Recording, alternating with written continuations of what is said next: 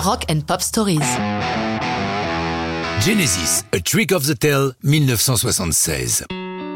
L'album auquel la chanson A Trick of the Tail a donné son nom se situe à une des charnières de la carrière des Anglais. Le chanteur Peter Gabriel est parti pour une aventure solo qui va s'avérer glorieuse.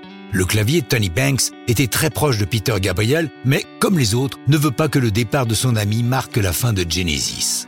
Bien que Banks ait envisagé la réalisation d'un album solo, une fois les chansons écrites, il se rend compte qu'elles figureraient parfaitement sur un album du groupe. Ils se mettent en quête d'un nouveau chanteur et à cette occasion envoient de toutes les couleurs.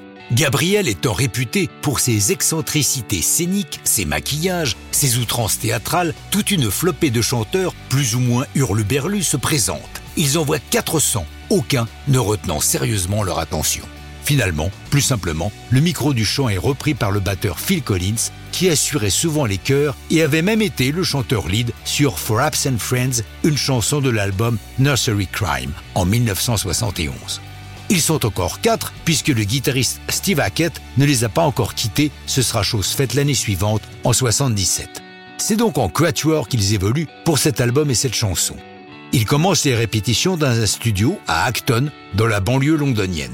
La chanson A Trick of the Tail est l'œuvre de Tony Banks. L'idée lui vient d'un livre de 1955 signé par l'anglais William Golding, prix Nobel de littérature en 1983 qui compte l'extinction des dernières tribus de néandertaliens face à l'arrivée des Homo sapiens.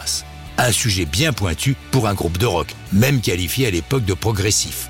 Banks va au-delà du bouquin pour nous raconter l'histoire d'un alien portant des cornes et une queue qui se balade dans une ville moderne et les réactions des gens sur son passage. Musicalement, il dit s'être inspiré de la rythmique de Getting Better des Beatles.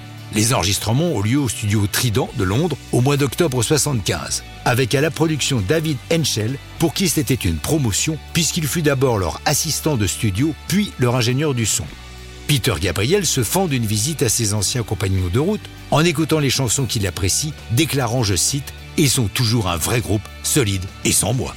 Pour la sortie en single en mars 76, il réalise pour la première fois une vidéo promotionnelle devant la caméra de Bruce Gowers, déjà réputé pour la vidéo de Bohemian Rhapsody de Queen. L'album et la chanson sont de gros succès et prouvent qu'il va falloir compter encore longtemps avec Genesis. Mais ça, c'est une autre histoire de rock'n'roll.